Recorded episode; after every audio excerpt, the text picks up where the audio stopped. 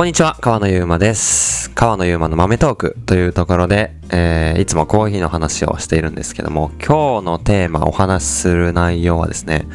一杯1000円のコーヒーって高いのかみたいな、えーテーマでお話してみたいと思います。まあ結構ね、その、僕のところにもありがたいことにですね、まあお店を、えー出したいんですけども、一杯いくらで出すのがいいでしょうかとか、あとはコーヒーの価値、価格を、まあ、上げていきたいんだけど、どうやったら1杯800円、1000円で売れるのか、みたいな相談をいただいたりすることだったり、まあ、そういった意見を SNS 上で見たりすることも、あの、あるので、えー、まあ、コーヒーの価格みたいなところについて考えてみたいなと思っております。皆さんは、まあ、漠然と1杯1000円のコーヒーって聞いて、どういうふうに思いますか？高いと思いますか？安いなとか、もっとその価格になればいいのになとか、思ったりしますか？どんな感じなのかなというふうに思うんですけど、まあ、正直僕は、そうですね、1000円だと高いかな、高いかなっていうのは、自分だったら、コーヒー、毎日飲むコーヒーだったら、まあ500円ぐらいで抑えたいなっていう気持ちはあります。毎日飲むコーヒーだったらね。ただその特別な時間のコーヒーだったら別に1000円だろうと5000円だろうと1万円だろうといくらにでもなるかなとは思ってはいるんですけど、まず、まあ、この価格いくらがいいかみたいなところって正解はなくて、この価格については、価値については、まあ消費者が決めることだと基本的に思うんですよね。そのコーヒーを、えー飲んでくれる人が1000円っていうのが、ああ、高かったなとか、あ1000円にしてはすごい良かっいい体験だったなって思うかどうかっていうのは、まあこの出し手のこっちが、あ1000円はいい安いんす、高いんすっていう風に決めるんじゃなくて、あくまでその1000円のコーヒーを飲んでくれる消費者の人がそれを体験してみて、安いのか高いのかっていうのを決めることだと思うんですよね。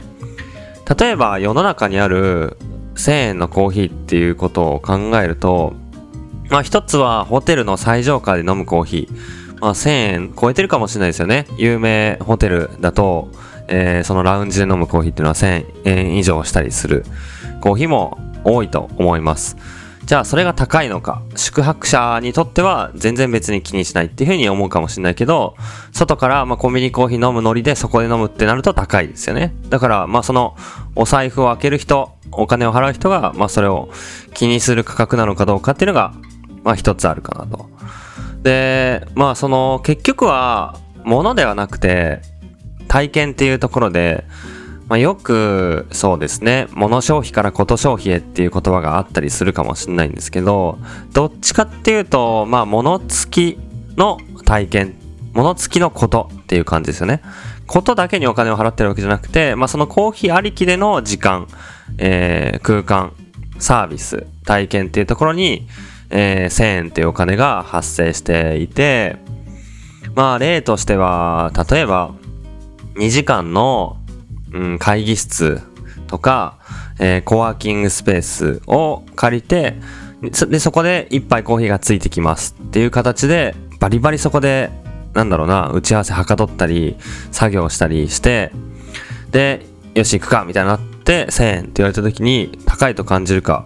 そんなことないですよね。まあ1000円で2時間結構安いかなっていうふうに思ったりすると思うんですよ。まあそれがじゃあカラオケでもいいし漫画喫茶でもいいんですけどまあその時間を過ごすっていうところにたまたまコーヒーがあった。これもまあ言ってしまえば1000円のコーヒーっていうことになると思います。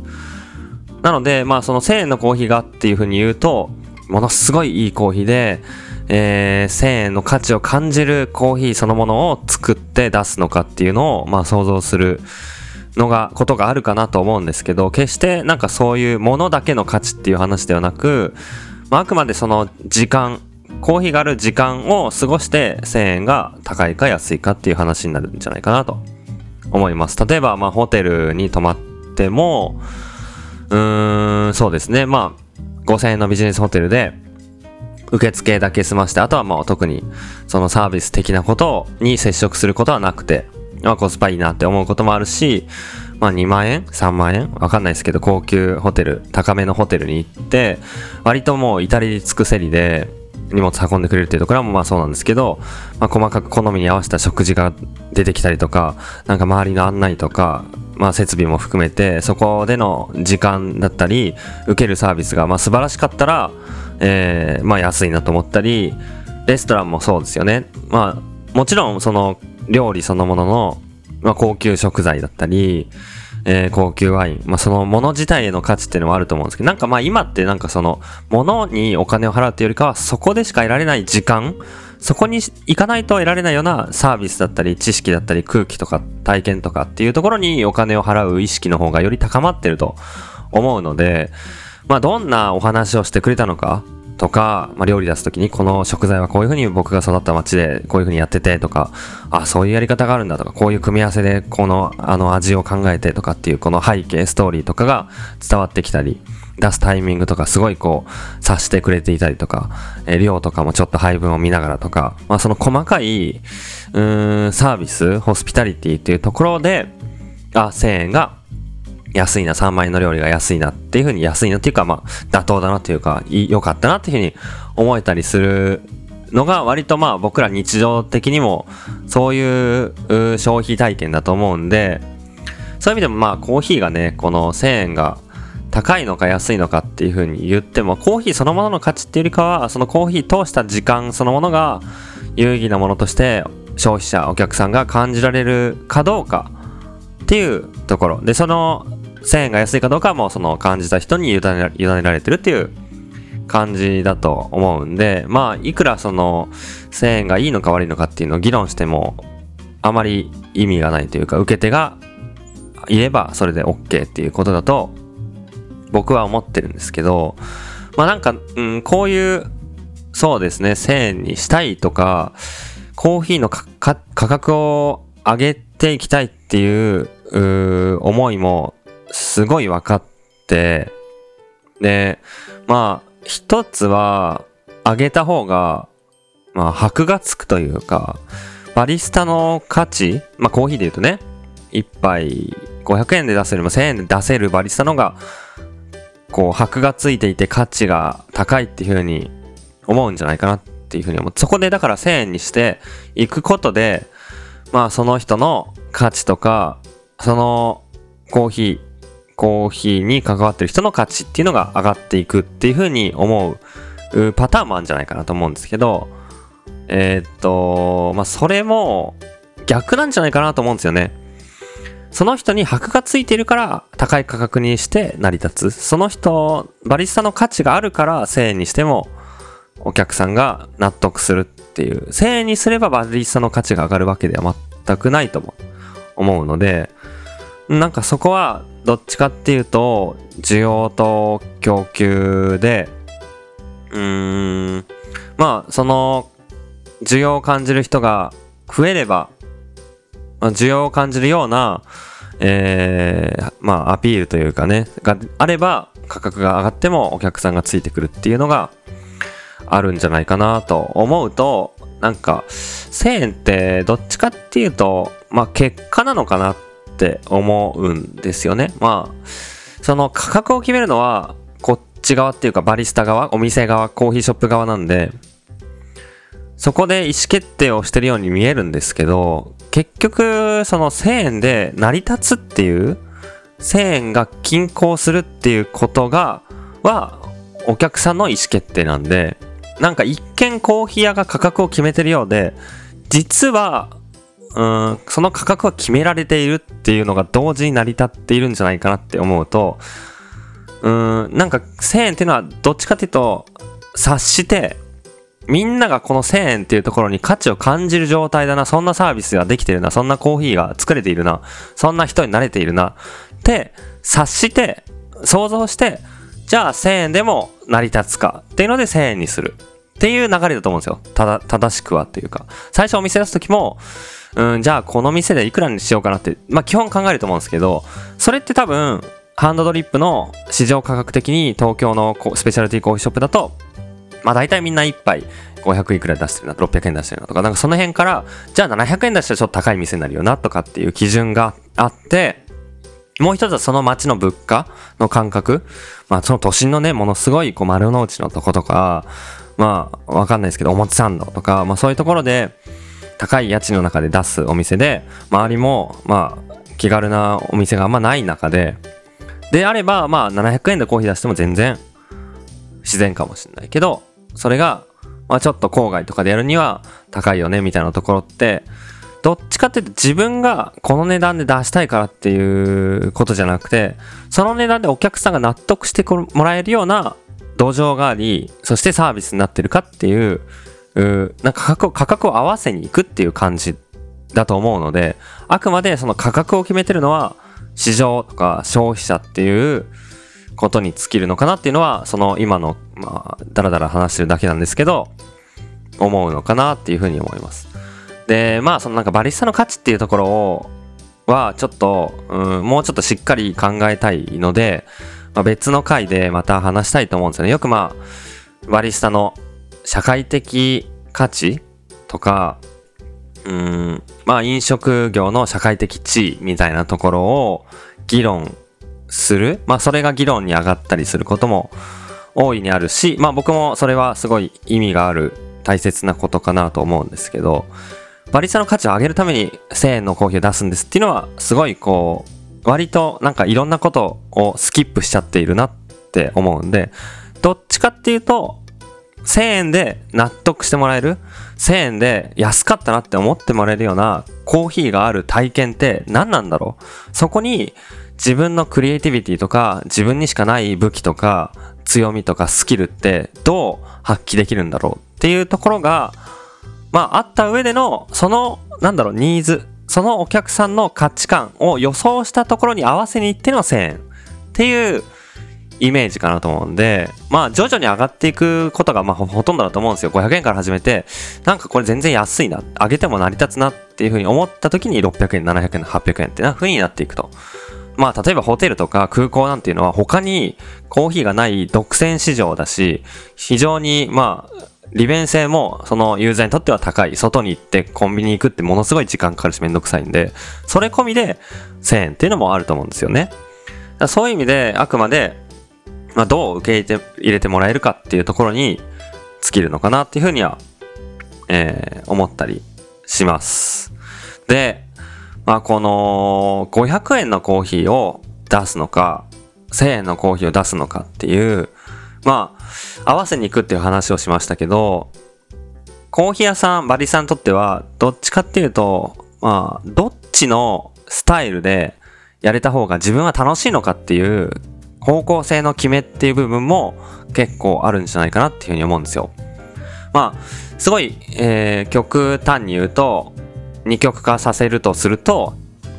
安くたくさん売るのか、高く少し売るのか、どっちのスタイルで自分の成し遂げたいことや満足感は得られるのかっていうことなのかなっていうふうに思うと例えば500円のコーヒーを100杯売って5万円の売り上げを作るのか、えー、1000円のコーヒーを50杯売って5万円を作るのか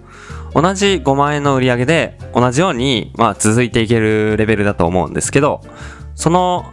状態にどっちの方法でなっている方が自分は、うん、手段としてえー、ハッピーなのかっていうのはあるんじゃないかなと思います。価格を上げれば基本的には需要が減るので、需要が減るっていうのはまあお客さん、その1000円を払いたいと思うお客さんは、まあその総数は絞られますよね。なので、価格を上げれば上げるほど、それについてくるお客さんは減ってくるっていうのは、まあすごい想像できる自然なことかなと思うんで、まあ価格を上げるってことは要はお客さんを絞るっていうことだと思うんですよ。なので少ない、まあその価値を分かってくれる人、言ってしまえばね、に、まあ少ない数でも、えー、売るっていうことか、より多くの人にその価値を気軽な価格で売る。どっちが自分はやりたいのかっていうことだと思ってて、で、まあ僕は多分、コーヒーの将来は、この二極化がより進むんじゃないかなと思うんですよね。まあ間のハイブリッド型もあるかもしれないですけど、基本的には、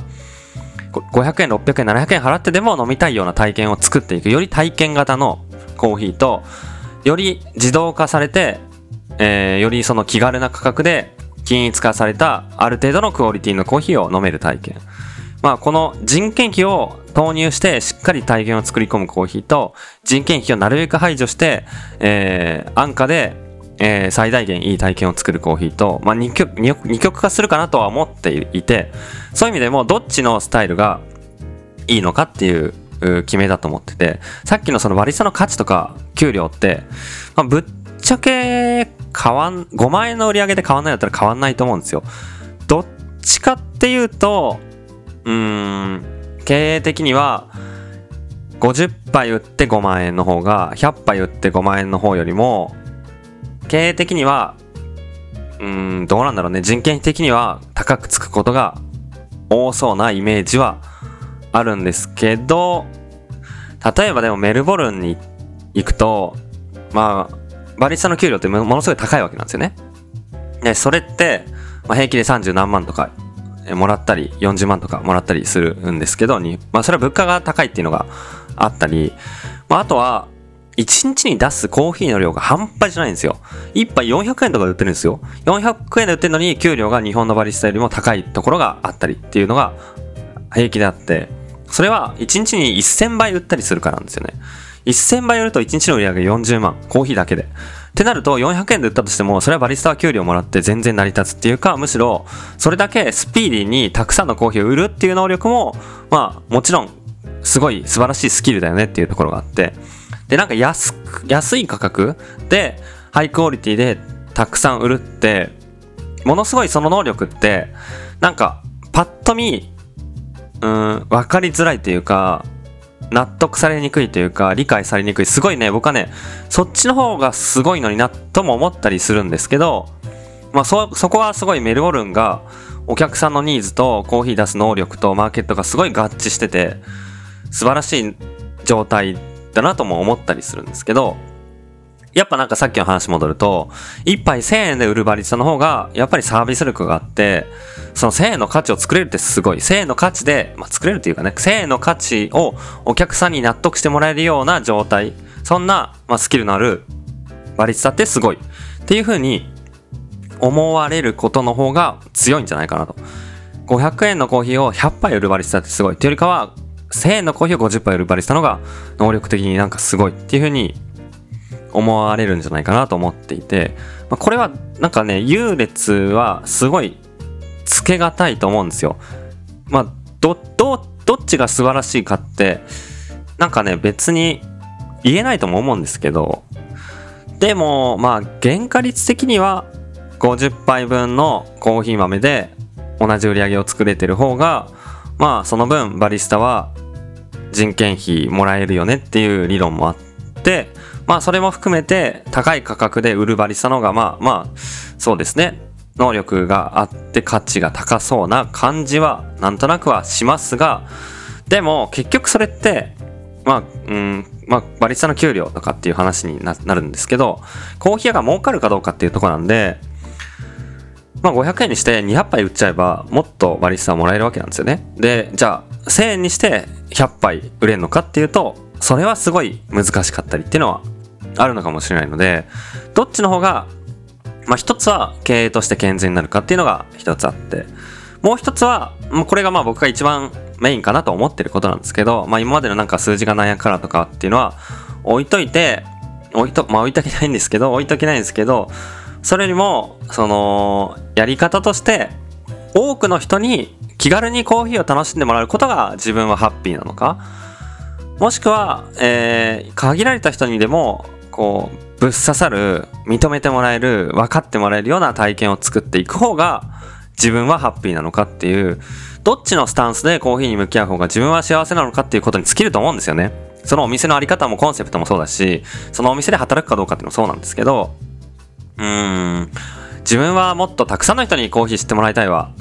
自分がコーヒー好きになったきっかけって、一杯4、500円で飲めるようなお店で気軽に行った時にびっくりしたからだよな。そういう体験作りたいな。もっと多くの人にコーヒーの魅力知ってほしいな。っていうことだったら、価格は気軽な値段で多くの人が来れるようなお店にすべきだと思うし、一方で、この一杯コーヒーが、一杯のコーヒーでもっと、その、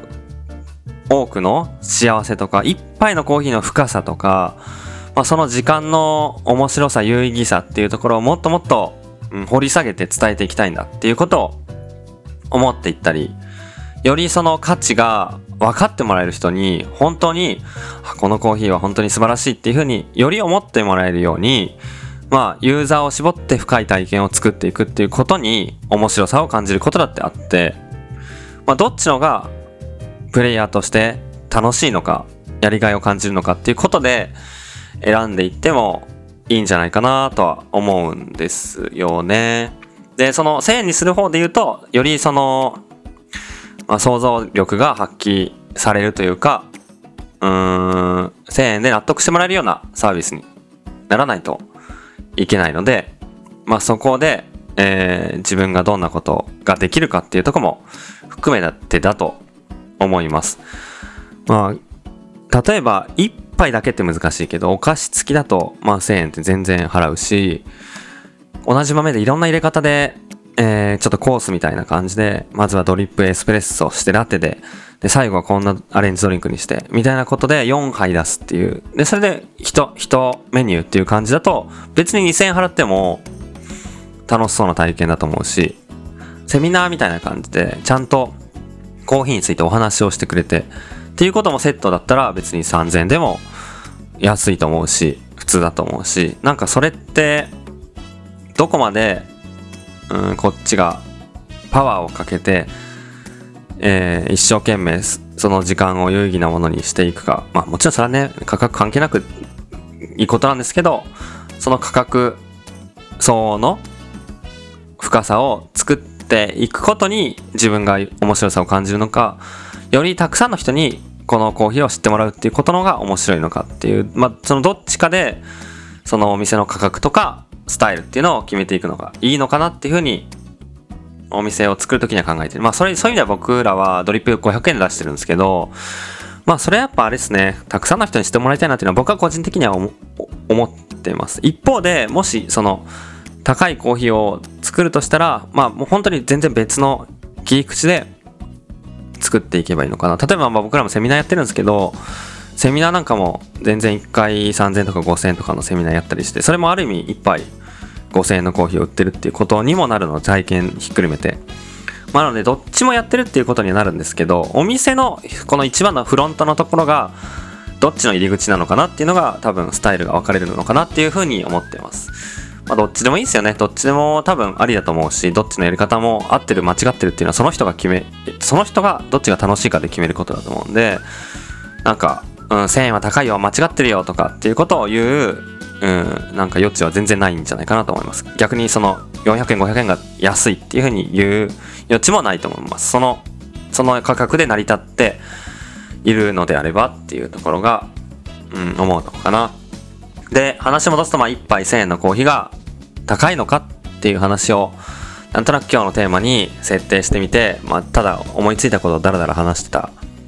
だけなんですけど、皆さんはどう思いますか ?1000 円のコーヒー。まあ、それが高いと感じないような、えー、まあ、新しいコーヒーの体験をどんどんどんどんみんなで作っていければ楽しいですし、逆に500円でももっともっとたくさんの人に楽しんでもらえるようなお店が増えたらいいですよね。まあ、そんなところが、えー、価格に関しては、僕が思ってることで、また、そうですね、バリスタの社会的地位みたいな、えー、ことをちらっと出したので、ちょっとそれについてもまた別でなんとなく考えてみたいと思います。